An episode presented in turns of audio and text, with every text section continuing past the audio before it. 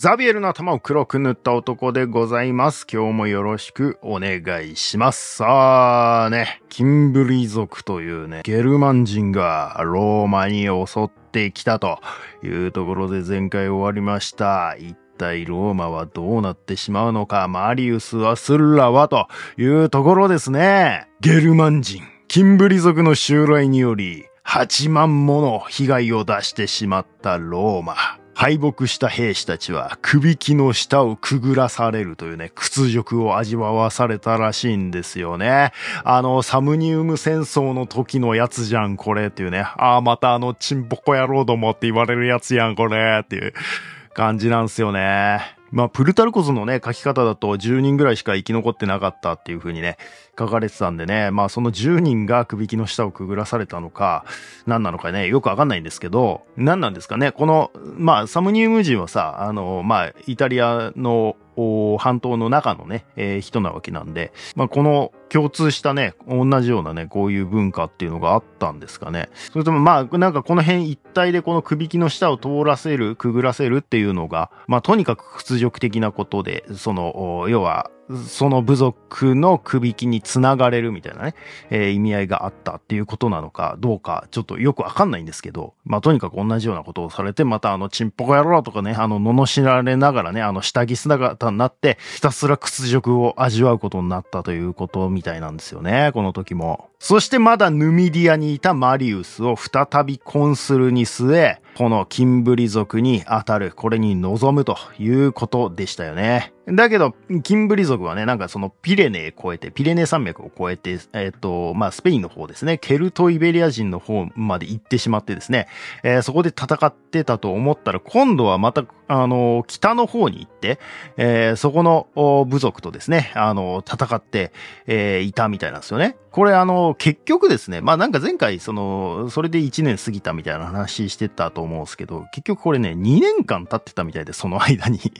2年間ローマの方には向かってこなかったので、マリウスはこの間に2回コンスルの、コンスル職をですね、延長されてるんですよ。だからもうこの時点で3年連続コンスルという、もう異例中の異例の事態になっていて、で、さらに4回目延長された時、4年目のコンスルの時に、キンブリ族がいよいよマリウスの方にも向かってきたということなんですよね。まあ4年連続か。まあだからよほどこう、本当に、ローマにとってはもう危機感があったっていうこともそうですし、えー、まあマリウスしかもう正直いないっていう感じだったんでしょうね。本当にこれに当たれると思えるような人は。まあ、ただね、このなんか4回目の時はね、もうさすがに、あのー、キンブリ族来なすぎたんで、2年間も来てないんで、いや、もう別にマリウスに任せる必要なくね？みたいなね、えー、ことも言われてたりもしたらしいですよね。あとやっぱりこうね、いや、だってそもそもあの、ヌミディアでのさ、活躍もあれって、だってそもそもマリウスっていうより、ね、メテルスとか、スッラーの活躍の方が大きかったんじゃない？みたいな人たちもやっぱ中にはいたみたいな書き方もありましたけどね。いや、別にだってね、もう4回もマリウスにやらせる必要ないでしょ。普通に考えてっていうね。共和制の伝統からもう外れすぎでしょっていうね。まあまあ、まっとうな意見ですよね。うん。まあ、それでもやっぱり4回目ね。えー、最後、まあなんかちょっとなんか政治的な工作みたいなのもしたっぽいんですけど、マリウスが。最終的にまあ4回目のコンスルについて、その時にキンブリ族がやってきたということなんです。で、もう、あの、ある意味もう4年連続もやってれば、もうほぼね、半分独裁感みたいなもんなんで、えー、もう結構ね、もう一人のコンスルとかもある程度思い通りにできたらしいんですよ、マリウス。だからもう一人のコンスルとしては、カトゥルスっていうね、えー、人を指名したらしいんですね。まあでもカトゥルスって元老院派というか罰族派ぽい感じなんですけどね、えー、結構メテルスとかにも近いような人なんですけど、まあなんかあえてそこを指名したみたいな書き方でしたね。まあ、それがなんでなのかみたいなのは結構歴史学的にはあの論争があるみたいな書き方でしたが、まあちょっとわかんないけど、まあプルタルコスの書き方によると、まあこのカトルスって人は貴族にも尊敬されて民衆の受けも悪くないっていうね、えー、人物だったということなんで、まあまあバランス取ってみたいなね、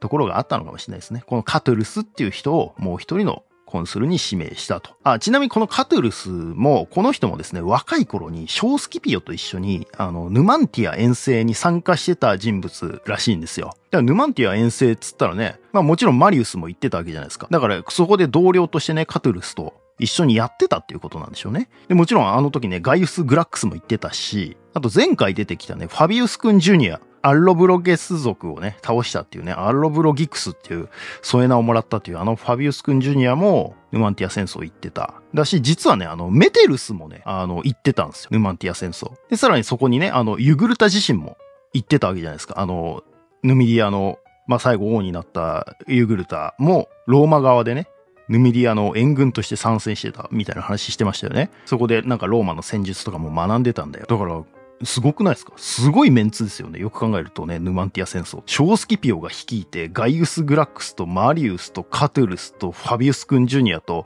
そこにユグルタがいて、メテルスがいてみたいなね。えー、すごいメンツだったっていうことだったんですよね。なんかね、あのー、ね、マケドニア戦争の時とかもさ、あのー、アエミリウスがさ、その、ショースキピオとかね、ファビウス君とか、スキピオナシカとかを連れてね、えー、まあ、その次世代のね、リーダーたちを連れて行っていたのとね、まあなんか近いもんを感じてね、ちょっとエモいなっていう感じしますよね。えー、それがこう、受け継がれて、今度ショースキピオが、こう、アイミリウスの立場になって、ガイウスとかマリウスとか、カトゥルスとかを連れて行ってたんだなって思うと、ああ、まあ確かにそういう位置づけの戦争だったのかっていう感じはね、ありますよね。はいはい。まあ、それと、一応あの、スッラの影が最近薄いんで、あの、一応ちょっとスッラの話しとくとですね、あの、スッラもやっぱこう、マリウスが2回目のコンスルの時にね、あの、副官になってたみたいな話しましたが、えー、まあどんなことをやってたのかっていうと、スッラはなんかその敵対するガリア人の部族、部族長とかを捉えることに成功したりとかね、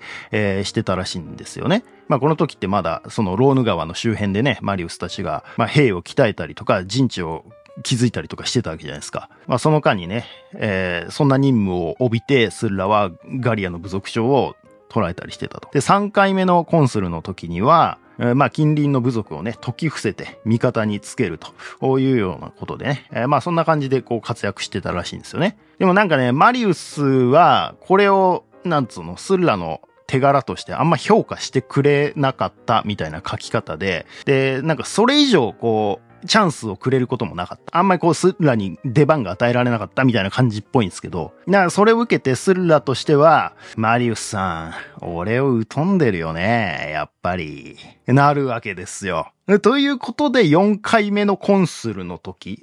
このキンブリ族がもう襲ってくるという時には、もうマリウス軍ではなくて、カトゥルス軍、もう一人のコンスルの方にスッラ行っちゃうんですよ。あ、ここでスッラとマリウスね、別々の行動になっちゃうのね、ということなんですよね。まあ、これもね、なんか明確に対立があったからこうしたのか、それともね、まあ別に普通にマリウスの指示でスッラはあっち行けっていう風にね、まあ普通にこう、なんつうの、視点間の移動みたいなさ、そういう意味合いで言っただけの可能性もありますけどね。こっちはもう手足りてるからあっちに行って加勢してやってくれみたいなね、可能性もありますけどね。まあちょっとその辺は何ともわからないですが、スラはカトゥルスの方に行っていたんだよということなんですよ。さあ、そしてマリウスは敵が接近したと知ると、急いでローヌ川に陣取り敵を待ち受ける。まあ、確か一旦ね、あの、ローマに戻ってたんですよね、マリウス。いや、まあ、あの、選挙とかもあったからね。コンスルのね。えー、そういったことで一旦戻ってたんですが、慌てて、こう、急いでローヌ川の方にまた戻ったということなんです。で、もう一人のコンスル、カトゥルスは、アルプスの防備に向かうということですね。で、だからスッラはこっちに行ってたと。だからマリウスがね、このローヌ川周辺を塞いで、えー、カトゥルスがその峠道を塞ぐというような作戦なわけですね。これでイタリアに侵入させないぞという構えを見せていたということなんですね。でしかもね、その敵の数は30万というね、ゲルマン人のとんでもない大軍なわけですよね。で、キンブリ族とテウトニ族が、まあその他部族もいたんですけど、それが合流してたんでしたよね。これはね、あくまで兵の数なわけで、部族ごとこう移動してきてるので、それに女子供も足せば、それをはるかに超えるような数だったというふうに書いてありました。もちろんこれ歴史学的にはさすがに30万はないんじゃないの？みたいなことは言われてるっぽいですけどね。えー、30万は補給続かないでしょう。そんなね、無理でしょうっていうね。まあ、せいぜい数万だったんじゃないかな、みたいなことは言われてるようなんですが、まあまあ一応伝説上ではね、30万と言われてるということなんですよ。で、まあ、その、ゲルマン人の、こう、連合部族はですね、まあ、数が多すぎたからなのか、その、石膏によってローマがね、二つの軍で待ち構えているよっていうことを知ったからなのかわかんないんですけど、こう、二手に分かれるっていうことになるんですよ。で、二手に分かれて、その、キンブリ族の方は、アルプス方面、つまりカトゥルスとかね、スッラがいる方に向かったんですよ。そして、テウトニ族は、ローヌ川、つまりマリウスの方にそのまままっすぐ向かってくるという感じの展開になるんですね。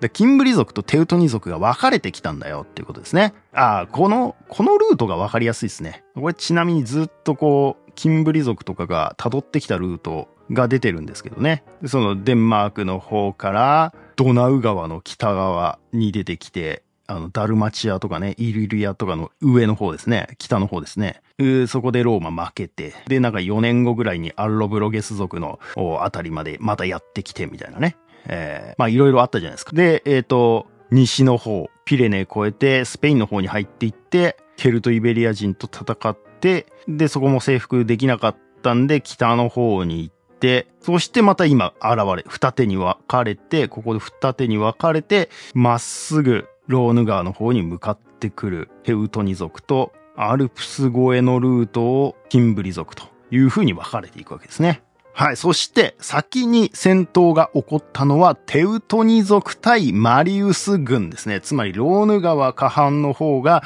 先に戦闘が起こるということになります。ゲルマン人は2つに分かれたとはいえ、それでもね、まあ、12万以上の軍勢だったらしいというようなね、書きぶりでしたね。まあまあ数に関しては分からないんですが、もうほんとなんか無限かと思われる数の完成を張り上げて押し寄せたという風に書いてありましたね。そして平原の大半を我が物として陣を張り、マリウスの陣営に向かって、出てこいビビってんのかまあそりゃ仕方がねえよな。声だめで生まれたゴキブリのチンポコ野郎どもだもんな。挑発してくるわけですね。それに対してマリウスは、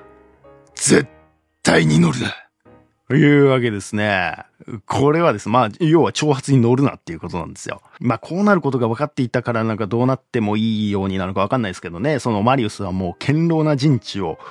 そこに築き上げていたわけですよね。ローヌ川のところにね。で、運河もね、作ったりとかしてましたよね。まあ、あれはね、こう、2年間兵士を遊ばせとくわけにもいかないからみたいなのもありましたけど、かなりもうがっちりした陣地を築き上げてるわけですよ。そして運河まで掘られてるみたいなね。で、まあ、ここを抜くことはそうそうできないし、まあ、多分ね、そのキンブリ族じゃねえや、テウトニ族とかだって、そんな工場兵器とか持ってるわけじゃない、ないでしょうから、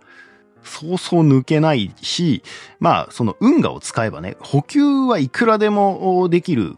わけですよね。だからもう、そこに立てこもって、もう挑発に乗らずに、ここで戦えばいいということを言ってるわけですよね。で、まあ、決起に流行ってですね、もうなんか、もう行かせてくださいよ、マリウスさんみたいなね、えー、感じのやつもいたんですが、そういうやつに対してもきつく叱りつけてですね、戦に流行り立つ者は祖国を裏切る者だ。凱旋式を挙げたい。勝利の表地を打ち立てたい。貴様らの名誉心などどうでもいいのだ。名誉を得がために戦うのではなく、戦争というこの雷雨を払いのけて、ローマを救わんがために戦うんだ。というわけですよね。あなんかね、マリウス野心あふれる人物としてね、描かれてますけど、意外とね、冷静でいいですよね。っていうかまあ、その自分自身のね、えー、野心に対してはめちゃくちゃ熱いものがあるのかもしれないですけど、兵士たちの名誉心とかもお前らのことはどうでもいいんだよみたいな意味合いなのかもしれないですけど、ね、わかんないですけどね。まあ、とにかくこの戦争に勝つということが目的なんだということを言ってるわけですよ。そのために何が必要なのかっていうのをもっと考えるバカ野郎どもみたいなね、えー、ことを言ってるわけですよね。で、兵士たちにはですね、そのマリウスが命令してですね、なんか交代でその柵の上に、登ってよく見ておけと。を命じたんですね。そのゲルマン人たちをよく見ておけと。上からゲルマン人たちのその獣じみたお、お叫びというかね、え見たこともない表情みたいながね、見えて、なんか初めのうちはやっぱりあの8万人の大被害のね、え記憶があるわけですから、あめちゃくちゃ恐怖に感じたみたいなんですよ。うわーとか言ってなんか向こうの方でおたけび上げてるみたいな。早く出てこいチンポコ野郎だまーみたいなことをずーっと言ってるわけですよ。で、その挑発に乗るなってね、自分たちは言われてるわけですよ。最初はなんかすげえムカつくし、まあ恐怖も感じたわけですけども、なんかそれを繰り返してるうちにですね、なんか徐々にあの普通に慣れてくるみたいな。ああ、またやってるよ、あいつら、みたいな。キモいんですけど、けどぐらいになってくるっていうね。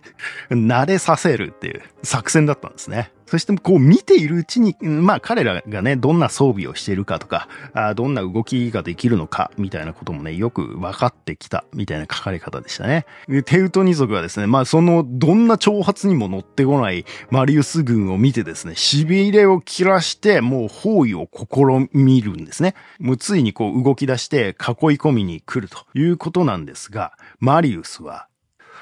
今だ言ってですね、ものすごい数の矢を追いかけて、かなりの被害が出たと。まあ、そのテウトニー側にかなりの被害が出たということだったみたいなんですね。まあ当然全然だからその陣地を抜くことなんてできなかったんで、その取り囲んで近づいてきたところをもう一気に倒したということなんですよ。で、包囲も無理だし、もう何をしてもね、挑発しても出てこないと。テウトニー族たちはですね、あんなチンポコ野郎どもほっとけ無視してイタリアになだれ込むぞつってね、あの、もう彼らもこう、もうマリウス軍そこに置いて無視して、アルプスの方に向かっていくと。動きになっていく。ああ、なるほどと。もうマリウスだからこもったまま本当に出てこないっていうね。ローマ軍のね、その陣営の前をそのテウトニ族が続々とこう追通過していくわけですけども、その時ね、その、まあ、要は、総勢が分かって、彼らの隊列の長さと通過に要した時間によって明らかになったみたいなね、えー、書かれ方でしたが、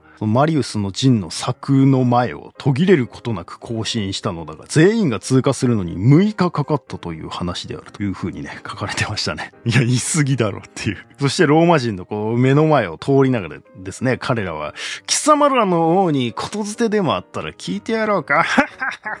言ってですね、あ去っていったわけですよ。まあまあ、だから俺らはもうローマに行くけど、お前らは文句ねえよなみたいなね、えー、ことで、また挑発してるわけですね。そして、テウトニ族の大行列が地平線の彼方に消えると、すぐにマリウスは陣を畳んで、その後を追った。少しずつ前進を重ね、アクアエセクスティアエというところまで来たんですね。アクアエセクスティアエ書いてありますね。でも、ここをマリウスとしては、あ戦闘の場所としてね、選んだわけです。決戦の場所として選んだわけですよ。そして準備に取り掛かって、まあ、丘の上だったのかなちょっとね。なので、まあ、要害の地ではあるんですが、その、まあ、なんか水の乏しい場所をね、あえて選んだらしいんです。そこをこう、マリウスの陣地としたと。これによってマリウスは兵士たちを挑発しようと意図したみたいなね、書かれ方になってますけど、要はまあ兵士たちとしては、こんな水のない場所でね、どうやって戦えって言うんですかみたいなね、えー、ことなわけですよ。普通水ある場所選ぶでしょと。多くの者がその不満をね、マリウスに対してぶつけてきたということなんですが、マリウスは、蛮族の陣地の近くを一筋の川が流れている。えっと、それを指さしてですね、あそこに飲める水があるが、あれは血をもってあがなわねばならぬ。と言ったそうですね。つまりまだあのね、8万人の大敗北の記憶があってビビっている可能性のある兵たちをある意味ね、こう追い込むためにそう、こうしたということみたいなんですよね。その前に行かなきゃ水すら手に入らんぞとどうするみたいなことをね、えー、言ってるわけですよね。で、まあ、それを聞いた兵たちを、なんだ、畜生とか思いながらも、まあ、でも水手に入れるためにはもう前に行かざるを得ねえな、みたいなところもあってですね、もう完全に武装した状態で、えー、仕方なくそれでこう、水を汲みにね、えー、まあ、かなりもうテウトニ族の近くまで行かなきゃいけないということでこう、行くわけですよ。そこでこう、もうテウトニ族側も異変に気づくと、あれ、あいつら追いかけてきてんじゃないかよ。なんだよ、あんだけね、挑発にも乗ってこなかったくせに今更来やがって、てみたいな感じがあるわけですよね。で、兵たちも、あ、見つかっちゃったみたいな。あ、普通に水汲みに来たら見つかっちゃったみたいなね、感じになってるわけですね。だけど、テウトニ族はですね、なんか、その土地にあった、そのアクアエセクスティアエっていう場所は、まあ温泉地なのかな？わかんないですけど、その温泉でですね、ゆったりしてたらしいんですね。酒飲みながら。カポーンみたいな。ああ、気持ちいいなーとか言って。いい湯ですねとか、すげえゆったりしてたらしいんですよ。そして酔っ払ったままですね、その水を汲みに来てる奴らがいたんで、んだとか言って、こう武器を取ってですね、水を汲みに来たマリウスの兵たちの元に襲いかかっていく。うわーつって、こっちは温泉ゆっくり入りたんだバカ野郎みたいな。で、川の向こうからなんか最初にやってきたのは、アンブロネス族という部族ですね。そのキンブリー族とテウトニ族とね、他の部族もいくつかいたって言いましたけど、そのうちの一つアンブロネス族っていうのがね、えー、いたんですよ。アロブロゲス族じゃないですよ。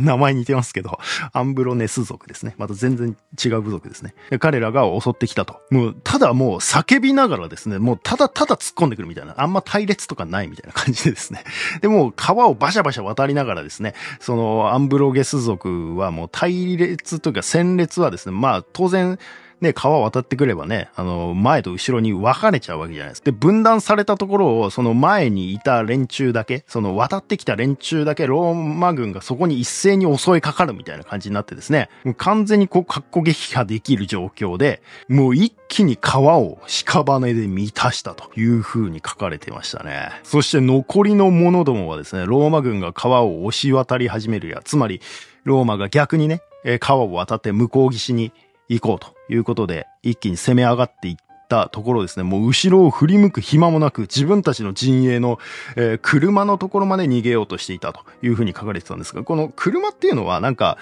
彼らね、こう、馬車を、なんていうのかな、丸くなのか四角くなのかわかんないけど、こう囲って、それで、その馬車によって陣地みたいなのを、陣地の壁みたいな風にして囲うらしいんですね。で、その車の、要は自軍のところに戻っていったんだけど、そこでは、その、アンブロネス族の女たちがですね、剣や斧をかざして立ってですね、声を張り上げて恐ろしい形相で逃げてくるものを裏切り者として跳ね返したという風に書いてありましたね。だからまあ、そもそもその、ただね、あの、粗末な、ただ囲ってあるだけなんで、ここに逃げ込まれても、正直、なんだろうな、こう、抵抗なんてできないわけですよ。だからまあ、ある意味その逃げ帰ってくるっていうのは、ね、女子供を巻き込んだ戦いにする気かみたいな意味合いもあったでしょうし、まあそもそもね、戦士として逃げてくるなんてどういうことだみたいなね、えー、彼らの、まあ文化というか、あ教示みたいなのもあったんでしょうしね。えー、そしてもう、その陣営から女たちも出てきて、その戦いに混じって、もう素手でローマ兵の盾を引っ張ったりとかですね、えー、剣を掴んだりとかですね、傷を負っても同ぜず最後までひるまなかったという風に書かれてましたが、もうなんか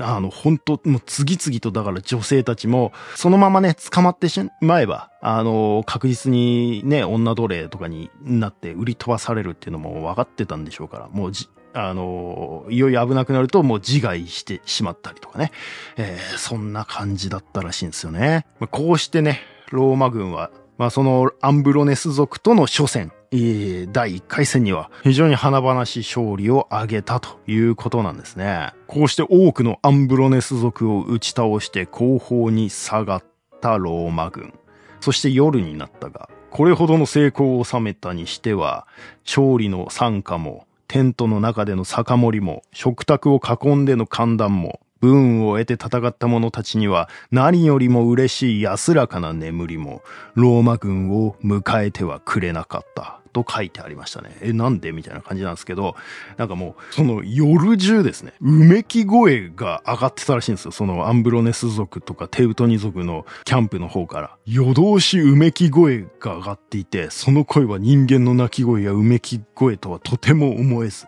むしろ獣のうなり声、叫び声そっくりで、威嚇の声や嘆きの声に混じって、かほどに大人数の口から発せられ、それがあたりの山や谷に響き渡ったのであるという風にね、書いてありました。だからまあ、その敗北に打ちひしがれて泣いてる人たちとかもいたんでしょうし、それに対して怒ってる人たちもいたんでしょうし、まあ、あとは、そのもう、ひたすらローマに対して威嚇とか罵声の言葉を浴びせる人たちもいたんでしょうから、もうなんかそれがもう、相まってものすごい声になってですね、もう山や谷に響き渡って、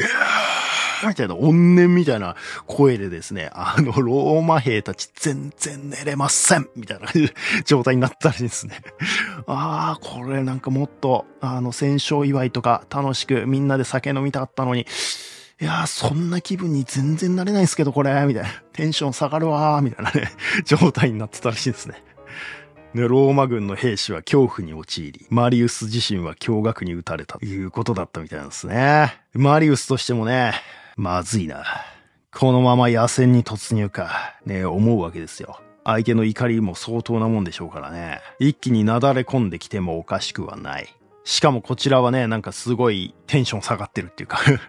いやーもう勘弁してよ、みたいな、せっかく買ったのにさ、なんだよこの気分、みたいな風になってるわけですよ。士気が下がってる。非常にまずいとマリウスは思っていた。しかし、彼らは攻めてこなかったんですね。なんか夜が明けても動きはなかったと。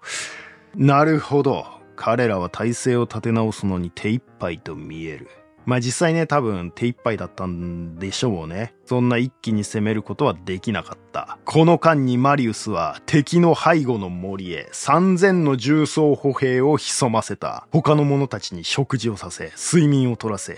夜が明けると同時に柵の前に出て陣を組ませ、騎兵を平原に走らせた。それを見たテウトニ族は、各々武器を手に取り、勢いよく襲いかかってきた。まあ、いよいよね、あの、本格的にテウトニ族とぶつかることとなるという場面なわけですね。マリウス軍は丘の上で柵の前でですね、重装歩兵が盾を持って、がっちり先陣を組んでいる状態。そして騎兵たちは平地に放たれている状態。そして副兵が森の中にいるというような状態なわけですね。テウトニ族はもうあのバラバラともうブワーってもうなんだろうな。あんまり戦術とかないような感じでブワーって突っ込んでくるわけですよ。もう数でとにかく押してくるみたいな状態ですね。じゃマリウスはあらゆる隊に動くなじっと我慢せよと。命じたと。敵が射程内に入ったところで初めて槍を投げて、次に剣と盾を持って撃退する。これより他にやってはならぬということを伝えたんですね。で、なんか、この辺のね、その、まあ、丘の上だったっていうのもあって、土地がこう、つるつる滑って、足場が悪いんで、押し込もうとしてもね、こう、奴らは力が入らないはずだと。足が滑ってね、そんなにぐっと押してくることができないはずだということで、もう盾を密集させていれば大丈夫だと。ここを突破されることはないということを言ってたわけですね。まあ、ただね、これ結構怖いっすからね。何もせずにただただ耐え続けるってものすごい数がね、ひたすら登ってきて襲いかかってくるわけですからね。マリウスがこう命じ、自分が真っ先にその通りにしているのを兵士たちは見た。つまりマリウス自身がその盾を構えてね、ど真ん中でもうみんなに見せるかのようにね、ドンと構えてるわけですね。それを見て、兵士たちもね、そのマリウスの大胆さとかに感銘を受けて自分たちもやるかという気持ちにさせられたわけですよね。こうしてローマ軍はテウトニ族に立ち向かい、押しとどめ、徐々に圧力を加えて押し戻していったんですね。ガーンって一回突っ込んできたところを一旦耐えて、もう耐え続けろっていうところから、まあ相手はこう力が、踏ん張りが効かない状況でですね、徐々に徐々に押し戻していったと。で、そこに潜ませていた重装歩兵とかね、あとは平地に走っていた騎兵たちを襲いかからせて、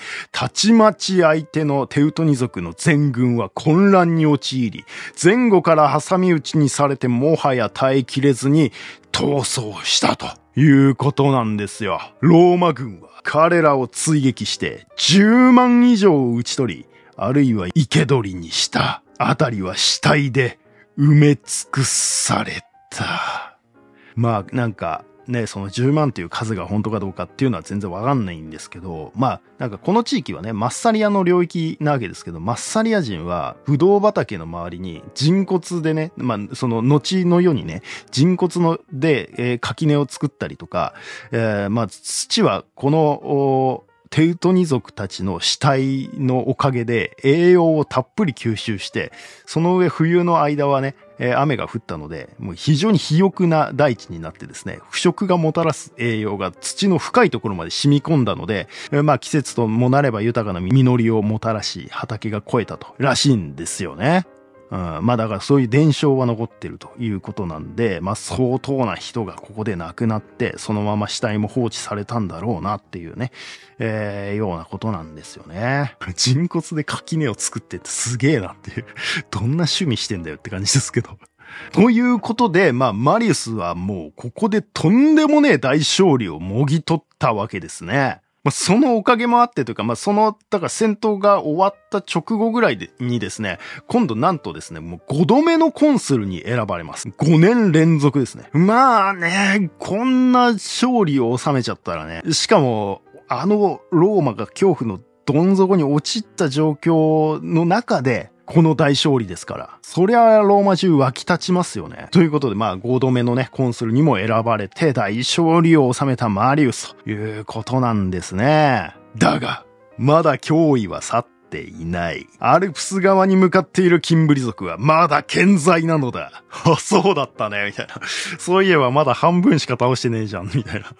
そうなんすよ。だ実際これ、マリウス軍とカトゥルス軍合わせたって、全然キンブリ族の方が数が多いみたいな状況なわけです。まだまだ全然ピンチなんですよね、実は。やべえ、そうだった、みたいな。いや、こんな奇跡みたいな勝利ね、もう一回ってええー、みたいな感じしますけどね。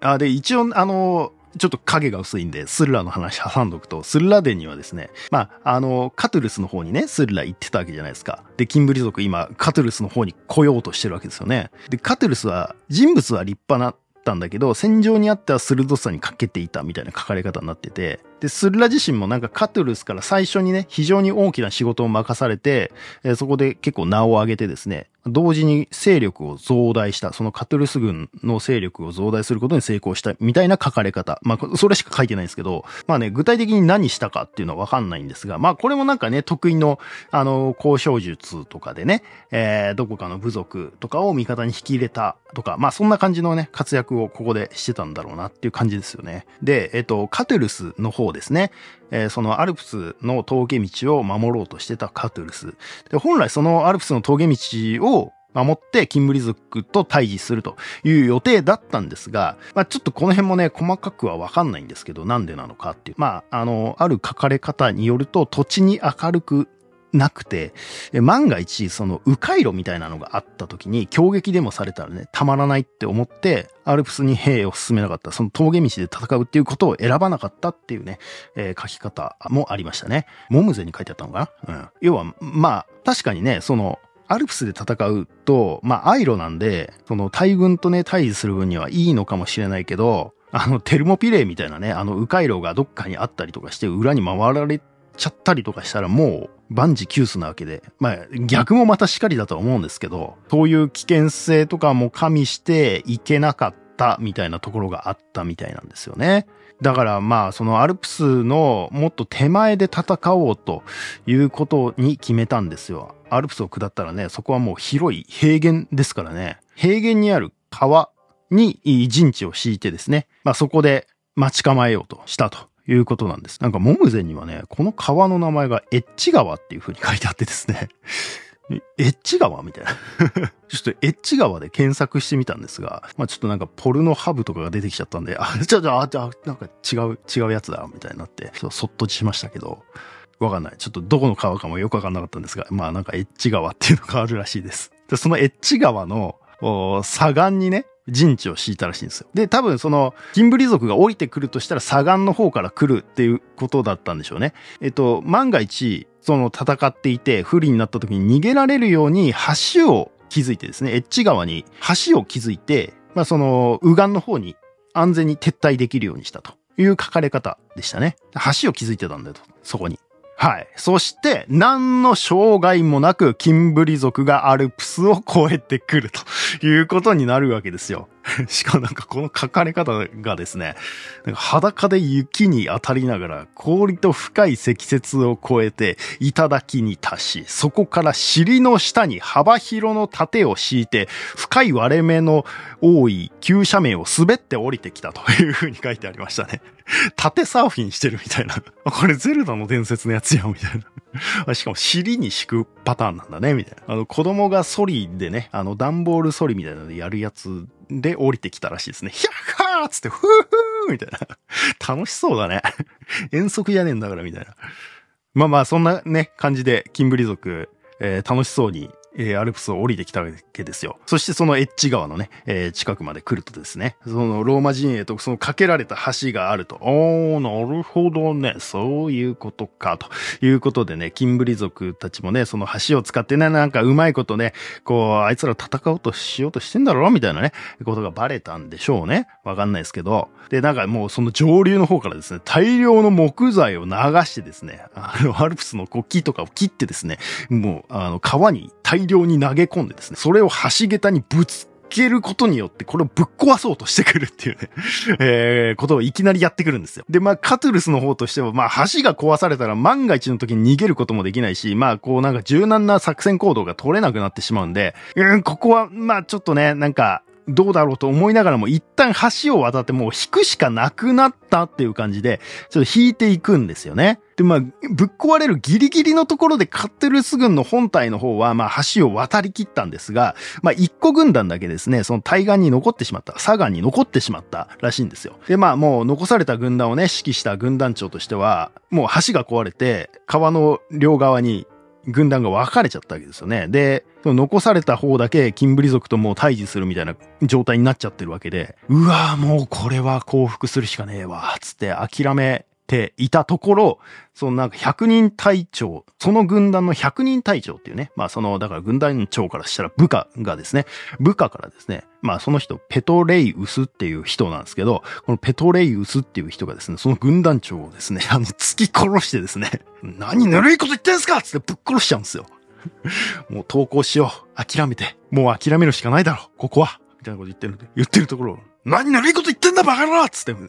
殺しちゃうみたいな。そしてこのペトレイウスという人物が、その敵の真っ只中を通り抜けて、なんかエッジ川のね、その、ウガンの主力部隊のところにたどり着いて、まあ、どういう風にたどり着いたかわかんないですけど、たどり着いたという風に書いてありましたね。だから、ここでなんかものすごい勇気をね、えー、払って、生き延びた人がいたんだよっていうお話がね、ここに載ってましたね。もうこの人はもうなんかめちゃくちゃ勲章とかもらったらしいですね。で、あの、このペトレイウスってっていう人の息子はですね、後に、えっ、ー、と、ポンペイウス軍のもとで、カエサルと戦う人物ということで、まあ、かなりね、こう出世していくような人物なので、えー、まあ、この時のね、え、やっぱ親父の活躍が、あその息子、にも影響を与えてるというか、そのね、一目置かれるようなね、えー、存在になっていってたんだろうなっていうのがね、ここでね、出てくるわけです。まあなんかね、ちょいちょいもうポンペイウスとかね、カエサルとかね、まあ、次の世代がね、出てきますよね、この辺でね。まあまあ、このようにして、えー、この軍隊全体はね、えー、救われて、まあ、あある程度こうね、全滅をしたわけでもないし、まあ逃げてきたことに変わりはないんだけど、まあある程度の面目は保たれたと。しかし、それでも、撤収の急ぎすぎは極めて深刻な結果をもたらした。というふうにモムゼンは書いていました。つまりカトゥルスは、そのエッジ川の砦を放棄してしまったことで、もうこのアルプスを降りてきてから、そのポー川っていうね、大きい川があるわけですけど、その大きい川までの間の平原は全てそのキンブリ人、キンブリ族の支配に任せざるを得なかったみたいな書き方なんですけど、要はそこはもうこの平原を全部取られちゃうみたいなね、えー、ことになるわけですよ。アルプスから南の方の。この事件が起こったのは、そのアクアエセクスティアエにおいて、えー、テウトニ族とマリウス軍との間の決着がついたのと同じ頃のことだったみたいなので、つまりまあ、マリウスがね、なんとか勝った。あけど、カトゥルス軍を助けようと思っても、えっ、ー、と、まあ、だし、アルプスを越えて入ってくるっていうこともできないんで、マリウス軍がカトゥルス軍を助けに行こうとしてもね、まあ、あの、時間のかかる回路で行かざるを得なくなったと。まあ、おそらくこれ輸送能力的に、その、なんだ、船の数的にね、一気に兵員を運ぶような回路で移動させるっていうのは、まあ、難しかったんだと思うんですよね。まあまあ、よくわかんないけど、あの、とにかくこのままキンブリ族に襲いかかられたら、まともな陣地もない大平原で、カトゥルス軍はマジ全滅すんじゃねえの？っていう状態になってると。で、マリウスが駆けつけるしか多分ないんですが、果たして間に合うのかと。そんな船でね、こう、ピストン輸送しなきゃいけないわけですよ。正直、そこまでカトゥルス軍が耐えられるとも思えない、みたいな状況。一体どうなってしまうんでしょうか？続きは次回。いやいやいや、まあ、マリウスはね、大勝利を収めたとはいえ、えー、キンブリ族のね、本体の方は、まだまだ健在で、カトゥルス、スルラの方に襲いかかってきてるということですね。急げ、マリウス以上、ザビエルの頭を黒く塗った男でした。